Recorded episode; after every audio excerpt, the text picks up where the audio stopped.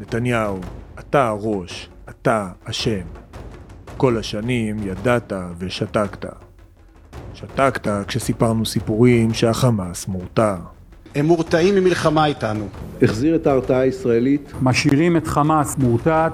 שתקת כשהחלטנו לסגור חטיבות טנקים. באופן שבו יהיה לנו סדק טיפה יותר מצומצם.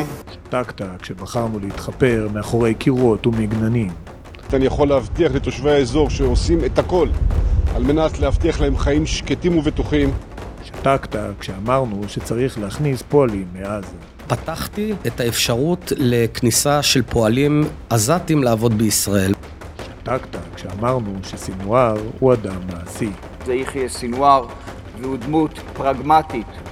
שתקת כשאמרנו שצריך להעביר כסף לחמאס. אתם מקבלים את זה איום מהקטרים, זה לא protection ולא שום דבר אחר.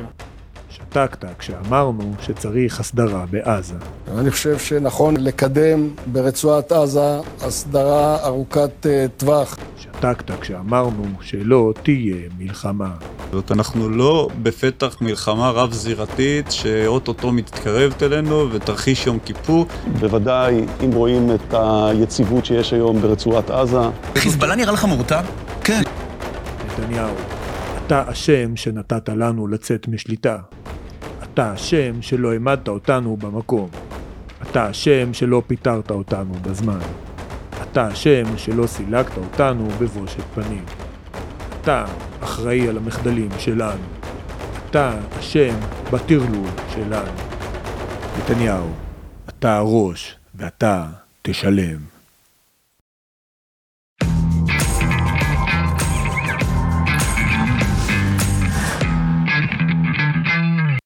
אני עקיבא ביגמן ואתם מאזינים לפודקאסט אידיוטים שימושיים. תראו הקמפיין הזה נגד נתניהו פשוט מטורלל. לא בגלל שנתניהו לא אחראי על מה שקרה, אולי אפילו אשם בחלק מהדברים ואני כתבתי על זה בעצמי, הרי הוא ראש הממשלה, אלא בגלל שכל מה שהוא נועד לעשות זה לנקות את כל השאר. בכל סעיף שאתם יכולים להאשים בו את נתניהו אפשר להאשים וצריך להאשים את כל השרשרת שלנו, גם הפוליטית, גם הביטחונית, גם הפיקודית, כולם, אלו קונספציות ששותפות לכולם. אז הניסיון להטיל רפש רק על נתניהו כדי לנקות את האחרים נגד זה אני יוצא ונגד זה עשיתי את הקליפ הזה. אנחנו נצטרך לתקן הרבה דברים במדינה הזאת וזה צריך להתחיל מזה שהאנשים הנכונים ייקחו את האחריות על, על הדברים הנכונים ולא לגזור קופון פוליטי ולהטיל רפש על צד אחד כדי לנקות את כל השאר. יש לנו הרבה תוכן מעניין היום אנחנו נעסוק הרבה במה שהשמאל עושה בימים האחרונים אבל לפני זה יש לי בקשה אישית אליכם תראו אנחנו מותקפים בימים האחרונים על ידי ארגונים עצומים. אתם רואים את הקמפיין המטורף של השמאל ואתם רואים את התקשורת ואני רוצה לדבר ספציפית על התוכנית של גיא רולניק. אנחנו ראינו כאן משהו פשוט לא יאומן. לוקחים כספי ציבור כספי משלם המיסים הכספים שאני ואתם משלמים מדי חודש ומשלמים מעבירים את הכסף הזה לגיא רולניק כדי שהוא יפיק פשוט תעמולה פוליטית נגד מחנה הימין ונגד מפלגת השלטון. זה פשוט לא יאומן. 600 אלף שקל כפי שפורסם בכל פרק שכל מה שהוא עושה זה לטנף עלינו ולצאת נגדנו. הוא תוקף אותי ואותכם ואת כל מה שאנחנו מאמינים בו ואת כל מה שאנחנו עושים ואת כל מה שאנחנו חושבים שנכון לעשות. זה מה שגיא רולניק עושה מהכסף שלנו. זה דבר פשוט מטורלל וזה בושה דרך אגב שזה קורה תחת ממשלת ימין. אבל יש לנו פתרון. אנחנו יכולים להמשיך לבכות עד מחר ולצייץ ולהתלונן אבל הפתרון נמצא כאן. לתמוך במיזמים כמו אידיוטים שימושיים לתמוך באתר מידע זה מה שאפשר לעשות. הם טוענים כל הזמן שאנחנו לא אותנטיים ולא לגיטימיים כי אנחנו ממומנים על ידי כסף גדול וכל מיני דברים מהסוג הזה וכל מיני תיאוריות זה לא נכון. אנחנו ממומנים אך ורק על ידי אלפי אנשים כמוכם שעושים מנוי ותורמים עשרות שקלים מדי חודש כדי שהקול שלנו יישמע כדי שאף אחד לא ישתיק אותנו. התשובה לגיא רולניק והתשובה לשמאל זה לעשות מנוי לאידיוטים שימושיים ולעשות מנוי למידה. זה הדבר הכי נכון לעשות הכי קל לעשות וזה הדבר הכי אפקטיבי לעשות תיכנסו עכשיו לקישור שבתחתית הסרט הזה תעשו מנוי תאמינו לי זה הדבר שהכי ישגע אותם וביחד ננצח. אז מה יש לנו היום? היום אני אעשה סדר בשני נושאים קריטיים וחשובים מאוד כדי להבין איפה אנחנו עומדים היום. אנחנו נדבר קודם כל על הסרבנות של השמאל, היום הם מיתממים וטוענים שהם בכלל לא עודדו סרבנות, שהמחאה לא עודדה אי התנדבות, הפסקת התייצבות או משהו כזה, אנחנו נטפל בזה בצורה שיטתית ויסודית, אתם תראו את כל החומרים כאן בפודקאסט הזה, הכל מתועד ומסודר פעם אחת ולתמיד כדי שיפסיקו את הטענות האלה. וחוץ מזה אנחנו נדבר באופן כללי אה, קצת על המחאה, איפה היא הייתה בזמן המלחמה ומה היא עושה עכשיו, זה בהמשך גם למאמר שאני פרסמתי באתר מידע. מיד מתחילים.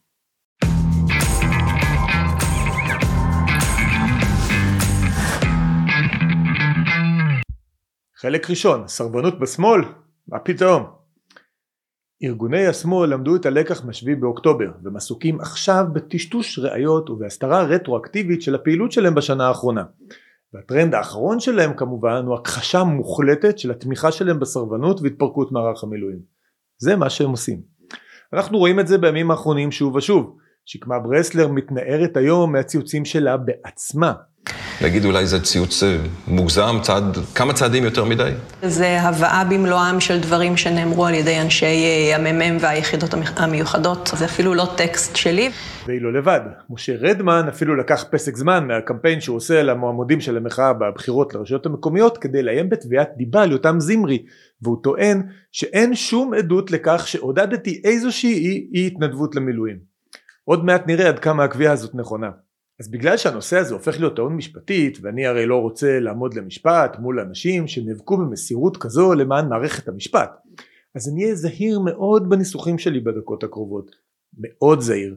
למעשה אני בכלל לא אשתמש בניסוחים שלי אלא בניסוחים של מובילי המחאה בעצמם.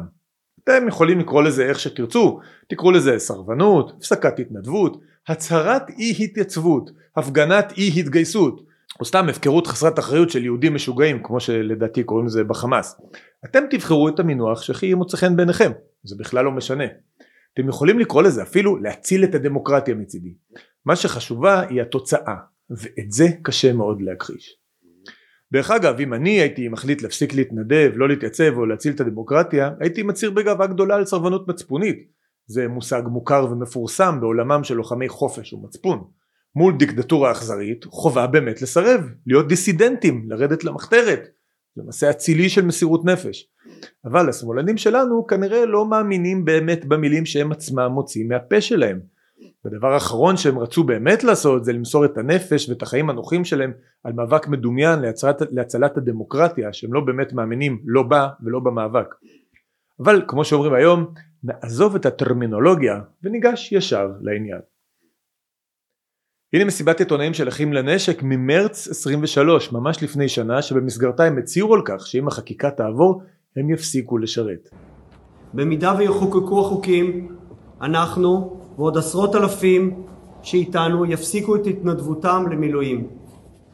הצבא מתפרק. הצבא מתפרק. עד כה עצרנו את האנשים שלנו מלבצע את הצעד הזה. אבל הקו האדום מתקרב במהירות. אין הרבה איך לחמוק מזה. דובר לא פחות ולא יותר על פירוק הצבא, ולא משנה באמת הטרמינולוגיה. בשלב ההוא במרץ עוד דובר על הצהרת כוונות בשיאו של מושב החורף רגע לפני שהרפורמה הייתה אמורה לעבור בקריאה שנייה ושלישית. בסופו של דבר זה לא קרה והיו מוקפא לזמן מה אבל זה לא החזיק הרבה זמן.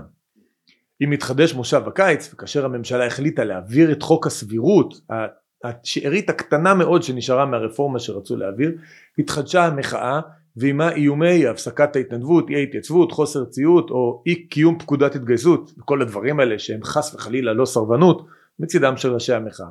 ואנחנו ממשיכים. ביוני שקמה ברסלר חיממה את המנועים וצייצה הודעה של יוצאי מערך המ"מ שנאמר בה כך, ציטוט כל חקיקה חד צדדית של חוק מחוקי ההפיכה תביא מיידית להשבתת מערך המילואים של הכוחות המיוחדים של ישראל ולה, ולעזיבה המונית של מערכי קבע פעילים בזרועות הרגישות ביותר שבכל מקרה כבר נמצאים בתסיסה אדירה. סוף ציטוט.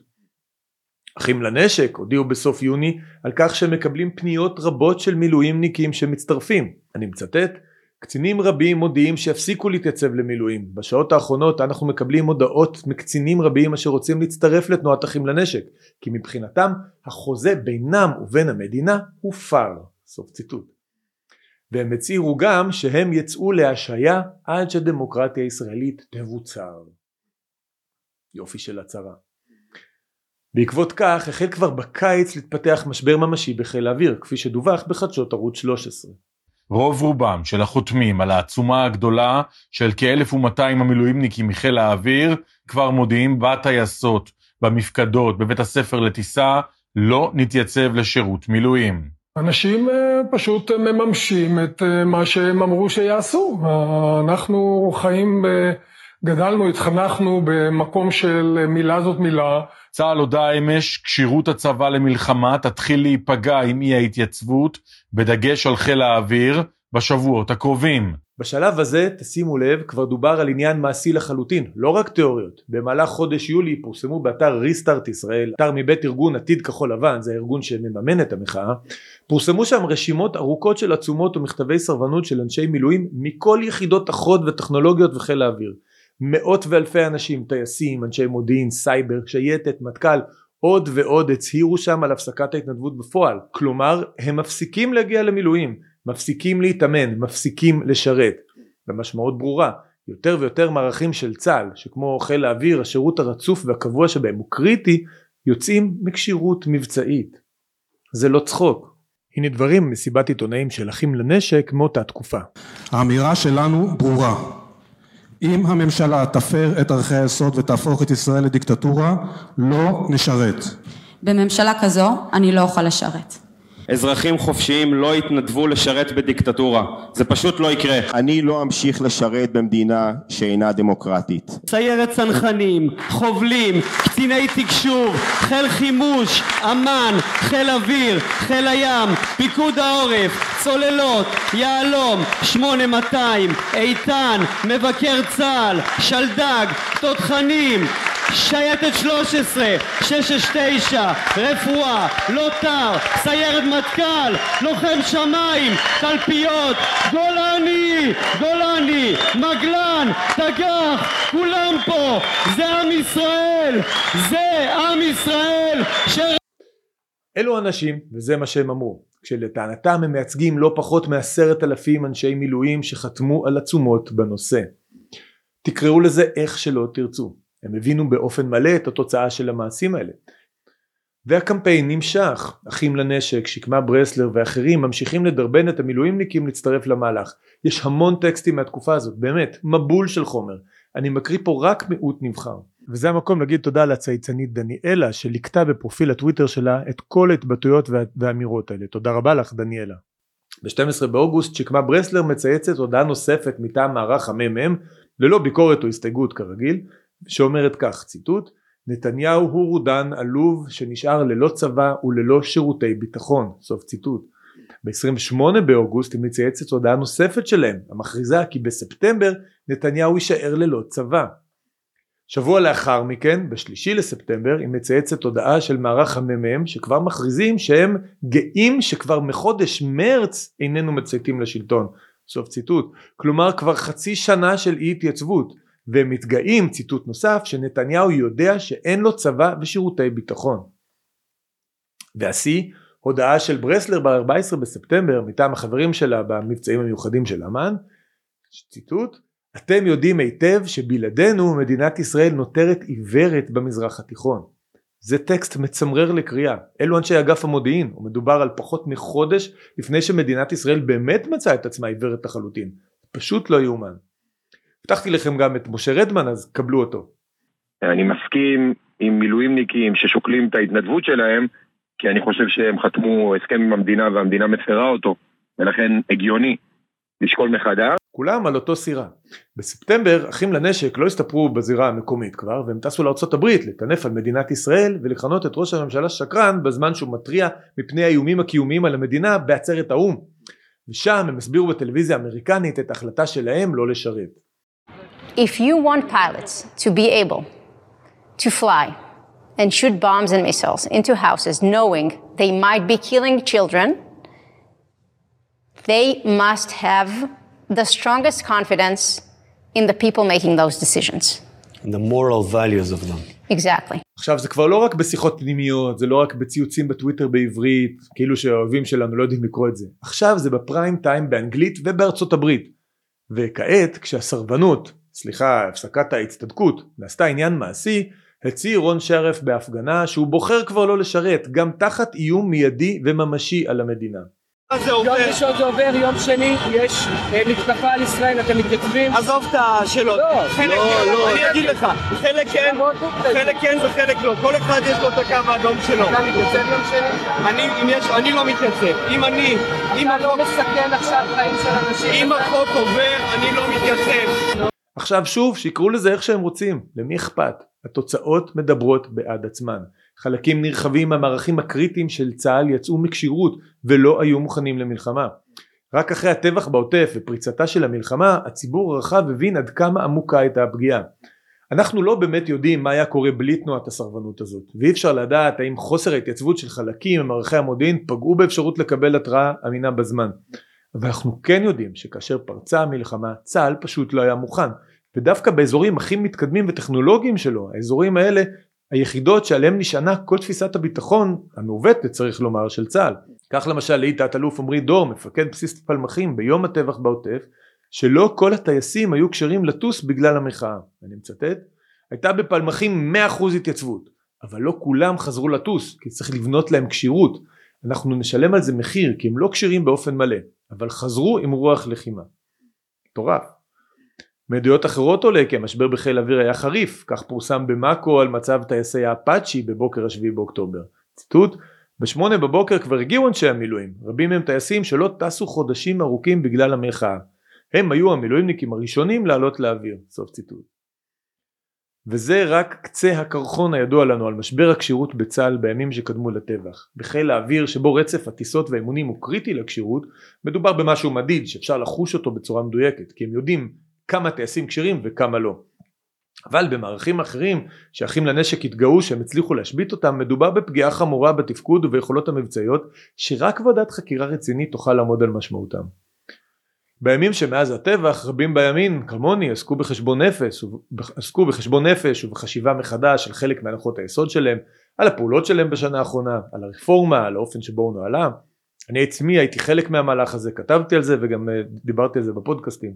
זו תגובה טבעית ונכונה למשבר עמוק שפוקד אותנו, בעיקר תחת המשמרת שלנו. אבל בשמאל אתם לא תמצאו שום דבר כזה. שום מכה על חטא, שום חרטה, שום סליחה ושום לקיחת אחריות. להפך, כל מה שהם עושים זה להמשיך לתקוף, הטלת רפש, התחמקות, הכפשה והכחשה של דברים בלתי ניתנים להכחשה. אנחנו אמורים לראות את אחים לנשק כותבים עגבניות שרי ולסלוח להם על כל מה שהם עוללו והם עכשיו פשוט רוצים שנאמין להם שהם עשו הפסקת התנדבות בקמפיין הסרבנות. אז תקשיבו, שקמה ברסלר, משה רדמן, יאיר גולן, אייל נווה, רון שרף, רון שרף וכל מי שעסוק עכשיו בלעשות קמפיין הסחת דעת על הגב של החרדים, תדעו שזה לא דבר שישכח כל כך בקלות. אתם יכולים לקרוא לזה באיזה שמות שאתם רוצים ולספר לעצמכם איזה סיפור שגורם לכם להצטדק ולהרגיש טוב עם עצמכם בלילה. בזה אתם הרי אלופים.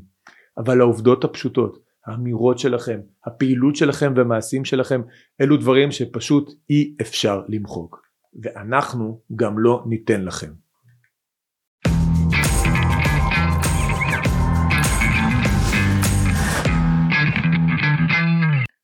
חלק שני, המשך המחאה באמצעים אחרים. אז אנחנו רואים בשבועות האחרונים את החזרה של קמפיין המחאה נגד הממשלה וכמובן נגד נתניהו. מדובר בקמפיין מקצועי מתואם וממומן היטב כמו שהשמאל תמיד יודע לעשות שכולל שלטי חוצות, את העיתונים הארציים, אתרי אינטרנט, קידום תוכן ממומן ברשתות החברתיות ועוד. אחד הקמפיינים הבולטים שבהם כמובן הוא קמפיין אתה הראש אתה אשם זה שהושק בימים האחרונים. כן זה שצחקתי עליו בפתיחה של הפודקאסט באמת מצחיק. אבל השאלה המתבקשת היא כמובן מי עומד מאחורי זה, או בלשונו של ראש הממשלה נתניהו, מי מממן את המודעות נגדי. וכאן מסתבר שהתשובה פשוטה למדי, ואין כאן תעלומה גדולה. מי שמממן את הקמפיין הנוכחי נגד הממשלה הם אותם גופים ופעילים שעסוקים כבר למעלה בשנה בקמפיין קיצוני וחסר אחריות שכלל המרדה, עידוד, חרם וכמו שראינו את הסרבנות. אבל בכל זאת יש כאן טוויסט מסוים. אם אתם זוכרים בתחילת המלחמה כל הגופים האלה הצהירו בצדקנות שהם מפסיקים את המחאה ומתייצבים לכל משימה לאומית כך היה בהצהרות שלהם אבל האמת היא שמאחורי הקלעים הם חזרו לסורם חלק מהם אפילו הרבה הרבה יותר מהר ממה שאתם חושבים. נזכור כאן את הארגונים המרכזיים שעומדים מאחורי המחאה ונבדוק מה הם עשו בימים שאחרי הטבח. לוחמי כיפור נפתח בגוף העומד במרכז הדיון כיום זה שאחראי על המודעות של אתה הראש אתה אשם מדובר בקבוצה בשם לוחמי כיפור. זה ארגון שהוקם בפברואר שעבר והוא עמד מאחורי אירועים כמו מסע הטנק שבו הם ניסו לגנוב טנקים במלחמת יום כיפור וכל הסיפור של החתמה על מגילת העצמאות ועוד. באתר האינטרנט של הארגון שמשום מה ירד מהרשת בימים האחרונים אבל נמצא בארכיונים ושמרתי גם עותקים הוסבר כי מאז הקמת הממשלה הם נאבקים מול ניסיון הפיכה משטרית מבית אשר חותר תחת ערכי מגילת העצמאות ופעל לפרק את מוסדותיה הממלכתיים של המדינה. לטענתם כאיש אחד התגייסנו לחזק את מבצרי הממלכתיות של המדינה ולהגן עליהם מפני המתקפה כפי שידענו להגן על גבולות המדינה. במסגרת הזאת הודיע אייל יפה אחד מראשי הארגון גם על הפסקת ההתנדבות למילואים. לפני כחודש שהגעתי למצב שבו הגעתי לנשק יום הדין מבחינתי, עד כדי כך.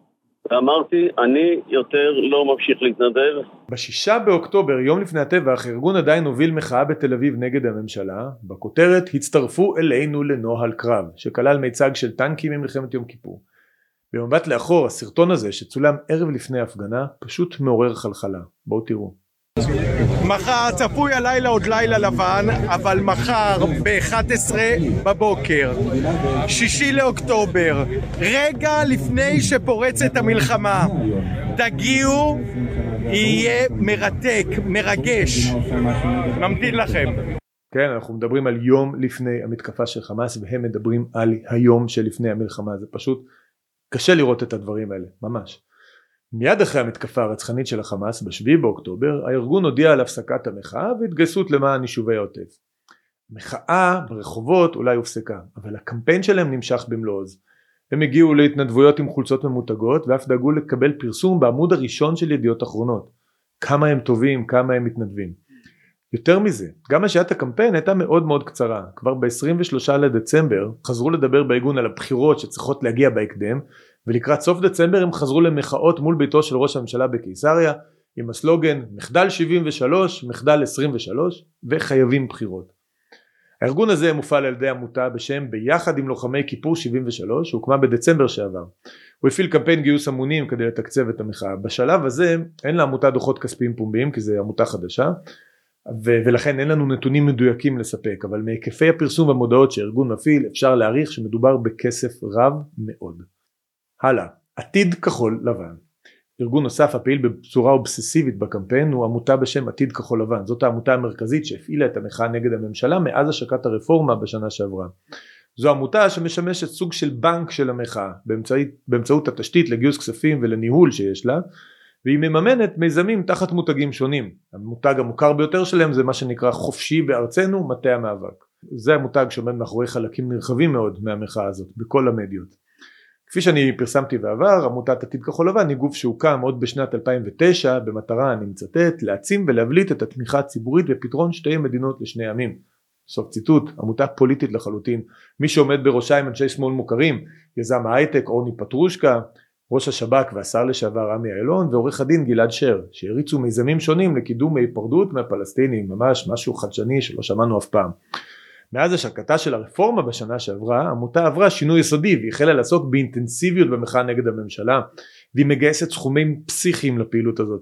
את הנתונים המלאים של 2023 גם כאן אנחנו עדיין לא יודעים אבל התקציב הרגיל של העמותה הזאת היה בערך על מיליון עמד בערך על ממוצע שנתי של מיליון ש"ח זה מה שהיה במשך כל שנות הפעילות אבל סביב המחאה אנחנו יודעים שהיא גייסה עשרות מיליוני שקלים רק מקמפיין מימון ההמונים שניהלה וזה רק מה שאנחנו יודעים. יש הרבה כסף שגויס בדרכים ישירות שעדיין לא גלוי לנו. במוצאי שמחת תורה גם העמותה הזאת עוד תכננה הפגנה המונית של המחאה תחת הסלוגן ייקח כמה שייקח אנחנו לא ניתן להם איזה גיבורים.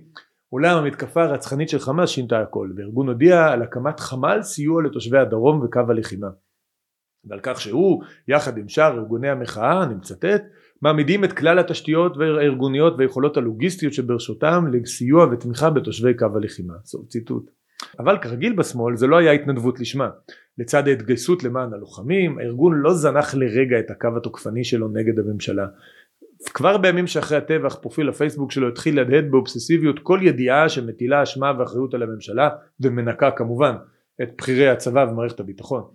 ניתן לספור עשרות פרסומים כאלה בשבועות הראשונים למלחמה וכבר ב-12 באוקטובר לאחר אחד מנאומיו הראשונים של נתניהו בכנסת הם תקפו אותו וקבעו אין ולא תהיה מחילה גם כאן המחאה ברחובות לא הוקפאה לזמן רב. ב-16 לדצמבר, כאשר רוב המילואים עדיין מגיוסים ותוך כדי הלחימה בעזה, הארגון יזם הפגנה גדולה בקריאה להחלפת הממשלה. אחת הפעולות הבולטות ביותר שעתיד כחול לבן לקחה עליו חסות בשלב מסוים הוא קמפיין שנקרא מחדל 23. זהו קמפיין שמופעל באמצעות פרופיל פייסבוק ואתר אינטרנט שהוקמו שניהם כבר ב-11 לאוקטובר, ארבעה ימים בלבד אחרי הטבח בעוטף, מטורף.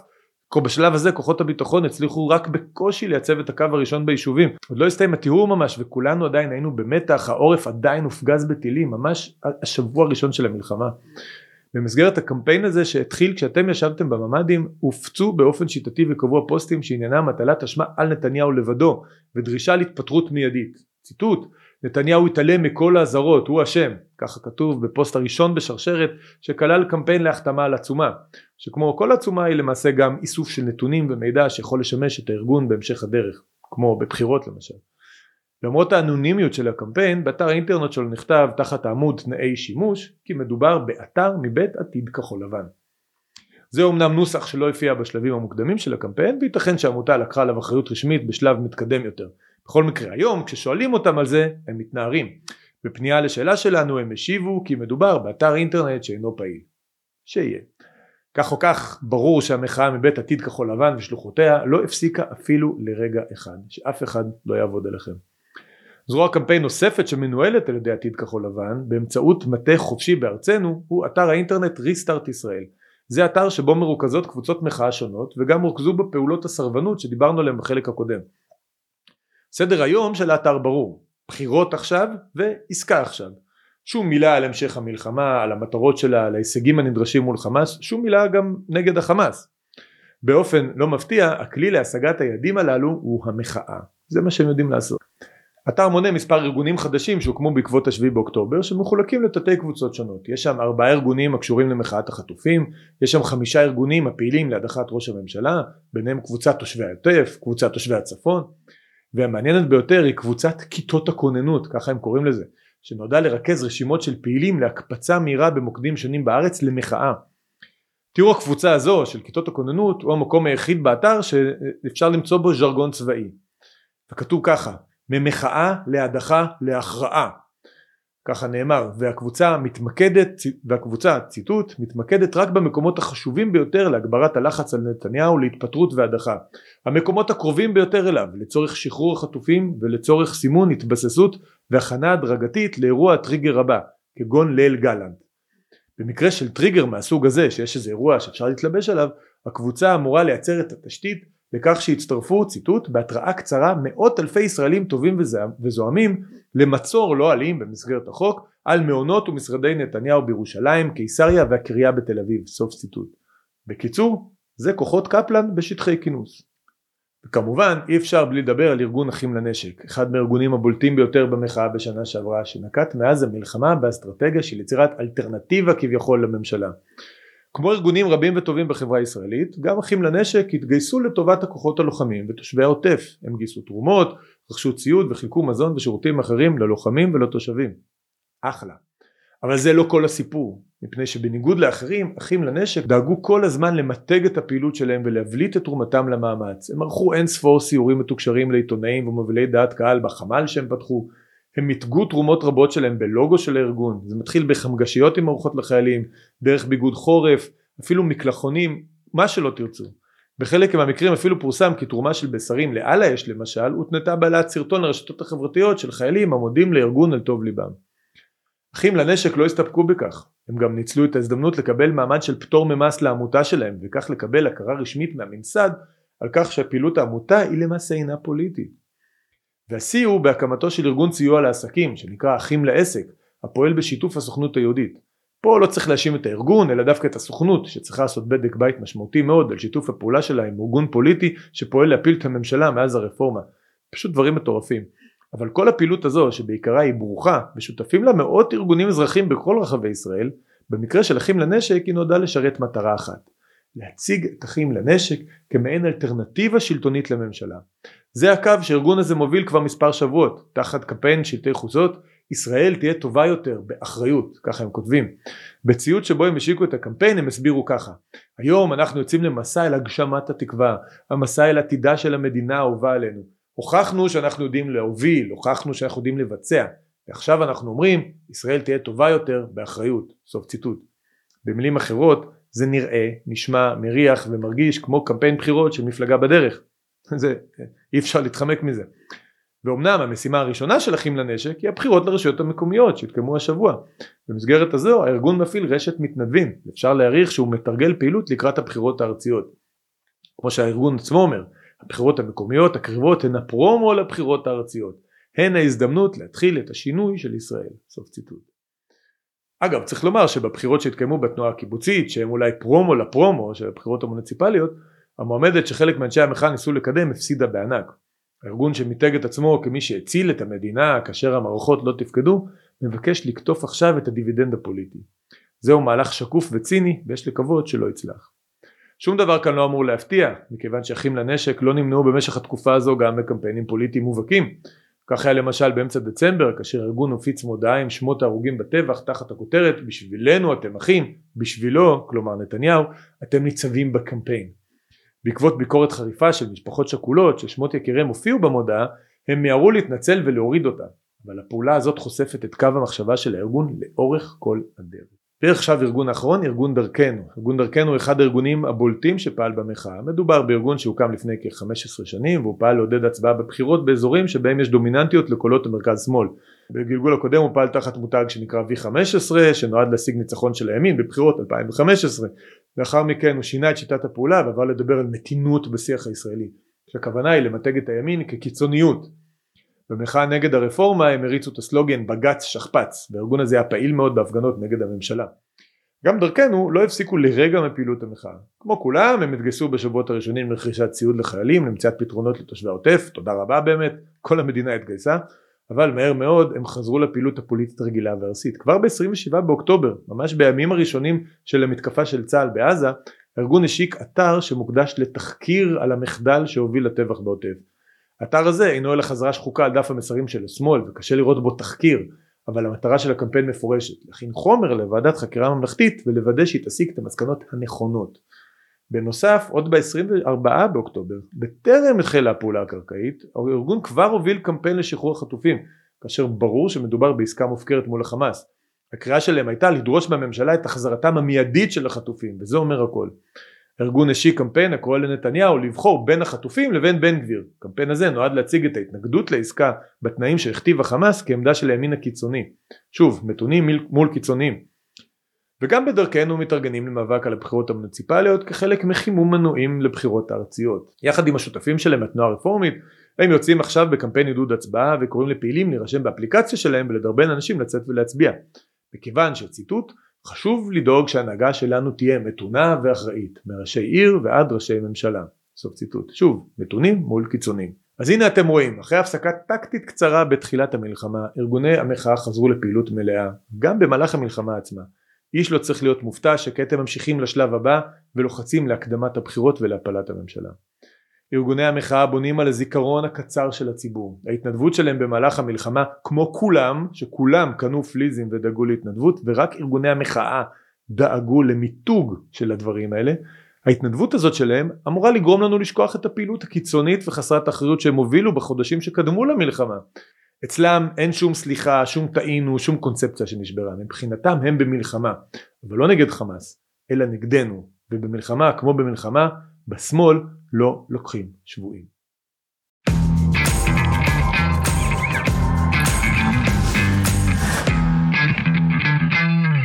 ועכשיו לפינת הציוץ שעשה לי את השבוע. תראו בימים האחרונים יש ויכוח מאוד מאוד מעניין בתוך שמאלני קצה מאזורי עיתון הארץ על המשמעות, על המעמד של יישובי 48 מה שהם קוראים לעומת יישובי 67. הם מנסים להסביר לעצמם מה ההבדל בין 48 ל-67 אחרי שהם קולטים שבמתקפה של חמאס בשביעי באוקטובר גם מבחינת חמאס וגם מבחינת העולם אין באמת הבדל גדול אנשים מצדיקים את המתקפה של חמאס על יישובי העוטף כמו שהם היו מצדיקים פיגועים נגד בית אל או נגד עופרה אבל השמאלנים שלנו צריכים להסביר לעצמם למה יש הבדל בכל זאת ולמה השמאל העולמי האנטישמי טועה והם השמאל הישראלי צודקים. אז אני מקריא לכם ציוץ קצר של נעמה ריבה שהייתה כותבת בעיתון הארץ. קיבוצים רבים הוקמו לפני המדינה על הקרקעות שנרכשו מערבים. הטענה של אנטישמים רבים היום כולל יהודים מסוימים שאין הבדל בין אותם קיבוצים להתנחלויות. זו הייתה גם הטענה בקשר לעוטף עזה בשביעי בעשירי, כינו אותם התנחלויות. ואני תוהה אם יש עוד מדינה בעולם או עם שנדרשים למוסר כזה גבוה שאסור לו לרכוש אדמות בזמן שלפליטיו עומדות האופציות של להגר לארץ ישראל או להישרף בהמשך בטרבלינקה. ארה"ב רכשה וכבשה לאורך השנים קרקעות רבות עד שהגיעה לגודלה הנוכחי והיא לא ממש היחידה. הדרישות האלו מישראל הולכות ונהיות בלתי נסבלות מבחינתי. זאת אומרת הדרישות מאיתנו שאסור היה לנו להתיישב בשום מקום בארץ ישראל הן בלתי נסבלות מבחינת נעמה ריבה אבל אז שואלים אותה המגיבים בצדק מה ההבדל בין זה לבין היישובים ביהודה ושומרון רבים מהיישובים האלה הוקמו גם על קרקעות שנרכשו והשאר הוקמו על אדמות מדינה? איזה אין הבדל מבחינת סטטוס הקרקע הסטטוס הבעלות על הקרקע בין, ה, בין יישובי יהודה ושומרון ליישובים בתוך הקו הירוק. אז אה, אומרים לה ככה זו הטענה גם של מתנחלים. אז היא אומרת אוקיי מה שכתבתי לא נכון אבל בסוף צריך להחליט על גבול. האו"ם הסכים לגבולות של 48 ואני זורמת איתו זה הטענה היחידה שלה שהאו"ם הסכים על הגבולות האלה והיא זורמת עם זה. וזה מבחינתה מצדיק את המתקפה של השמאל נגד, נגד ההתנחלויות. כלומר אותה מתקפה שהיא מזהה כמתקפה אנטישמית נגד היישובים בתוך 48 השמאל הישראלי שלנו מנהל נגד ההתנחלויות מעבר לקווי 67 כשכל ההבדל מבחינתה זה החלטה של האו"ם. אין הבדל מהותי לא מבחינת רכישת הקרקע לא מבחינת הסטטוס לא מבחינת היחס לערבים שום דבר. ההבדל היחידי זה החלטה של האו"ם. זה הסיפור הגדול שלך החלטה של האו"ם יודעת כמה החלטות של האו"ם יש? מה זה קשור? עונה לה ארנון דגני והוא אומר כך אמרתי זאת בעבר ההבדל המהותי העיקרי בין ההתיישבות העובדת עד 67 וההתיישבות המחשיכית של אחרי 67 זה שהראשונים פעלו לשוויון פוליטי עם שכניהם הערביים ואילו האחרונים התעקשו על עליונות יהודית לא הייתי מתהדר ברכישת האדמות כי רוב היישובים אחרי 48 הוקמו על חורבות כפרים בניגוד להתנחלויות אז הוא אומר לה ההבדל של איך הוקמו היישובים אם זה ברכישה או, או לא ברכישה הוא דווקא משחק לרעתנו כי ב-48 הרבה יישובים יהודיים הוקמו על חורבות של כפרים ערבים שגורשו או ברחו במהלך המלחמה. אז מה ההבדל? ההבדל הוא התפיסה של מי שהקים. החבר'ה של 48 הם אנשים טובים שהם רצו שוויון פוליטי עם השכנים הערבים ואילו החבר'ה המתנחלים של 67 הם לא רוצים שוויון פוליטי עם הערבים כולם מעירים לו ובצדק שזה פשוט לא נכון. חלקים גדולים בתנועת העבודה בכלל לא רצו שום שוויון פוליטי עם ערבים. מפלגת העבודה החזיקה את הערבים תחת משטר צבאי כמעט עשר שנים אחרי הקמת המדינה. זה יותר מעשר שנים סליחה אחרי הקמת המדינה. זה טענות זה פשוט לא מחזיק מים. כל החלוקות האלה לא מחזיקות מים. ומה זה משנה בכלל המוטיבציה של האנשים? נגיד שאני רוצה שוויון פוליטי עם ערבים ובגלל זה אני עכשיו מוציא להורג את כל תושבי לוד. זה, זה משנה משהו? אם הפעולה שלך הייתה להתיישב על כפר של ערבי זה משנה שהמוטיבציה שלך זה שוויון פוליטי מעט ערבים שאתה הועלת בטובך להשאיר? אני לא מבין את הטענה הזאת זה מין קולוניאליזם נאור על סטרואידים. אנחנו נגרש נהרוס נשמיד את כל מי שזה ואז אנחנו נגיד שאנחנו רוצים שוויון פוליטי וזה אמור להצדיק את מה שאנחנו עשינו. אבל את החבר'ה האלה ביהודה ושומרון שבאו לאדמות ריקות אדמות מדינה שחלקם נוכרו על ידי הבריטים וחלק זה מקומות כמו גוש עציון שנקנו בכסף מלא אותם אנחנו נכפיש בגלל שהם משיחיים שזה גם לא נכון על רבים מהם איזה מין דבר זה? השמאל שלנו יצא מאיזון בגלל 7 באוקטובר כי הוא קלט דבר מאוד מאוד פשוט. החלוקה שקיימת בתוך השמאל הישראלי בין 48 ל-67 זו פיקציה. הפלסטינים והערבים מעולם לא קיבלו אותה זה לא מעניין אותם. אין הבדל בין 67 ל-48 בשום צורה והם קולטים שגם החברים שלהם בשמאל העולמי לא מקבלים אותה. ואם אין לגיטימציה ל-67 אין לגיטימציה ל-48 זה הכל התנחלויות זה הכל התנחלויות זה הכל לא משנה. וכשאתה מגן על ההתנחלויות שלך טוענים שאתה עושה פשעי מלחמה. כשאתה מגן על עוטף עזה טוענים שאתה עושה פשעי מלחמה. כשאתה מגן על הגליל טוענים שאתה עושה פשעי מלחמה. זה לא משנה. השמאל שלנו פשוט לא רלוונטי. לקרוא את הדיון הזה זה כמו לקרוא איזה סוגיה בגמרא ששואלים שאלה וכל אחד צריך להביא תשובה. אבל לפעמים השאלה פשוט מתייתרת אז אתה אומר אי בית אימה זה הרכישה של הקרקעות. וזה אומר לא אי בית אימה זה המוטיבציה של המתיישבים. אבל לפעמים השאלה פשוט לא נכונה ונפלה טעות בשאלה. שמאל שלנו פשוט נעשה בלתי רלוונטי לחלוטין. זה, זה אחד הסיפורים הגדולים של הטבח בשביעי באוקטובר. אנחנו נראה כאן אה, ניצנים של התפכחות מתישהו, חלק יעברו לתוך, חלק יעברו אולי למחנה המרכז ימין, חלק אנחנו נראה אותם יוצאים משליטה ועוזבים אפילו את הארץ או עוברים ממש למחנה אויבי ישראל כמו אה, גופים כמו שוברים שתיקה וכדומה שכבר התנתקו מחללית האם.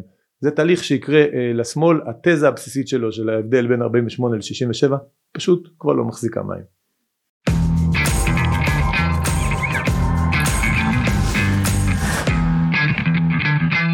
אז תודה רבה לכם, תודה רבה לכם שהייתם איתי בעוד פרק של אידיוטים שימושיים, אני הייתי עקיבא ביגמן, אני רוצה להזכיר לכם שאנחנו פועלים לפי עיקרון חמשת המ"מים, מנוי, מגיב, משתף, ממליץ, מחבב.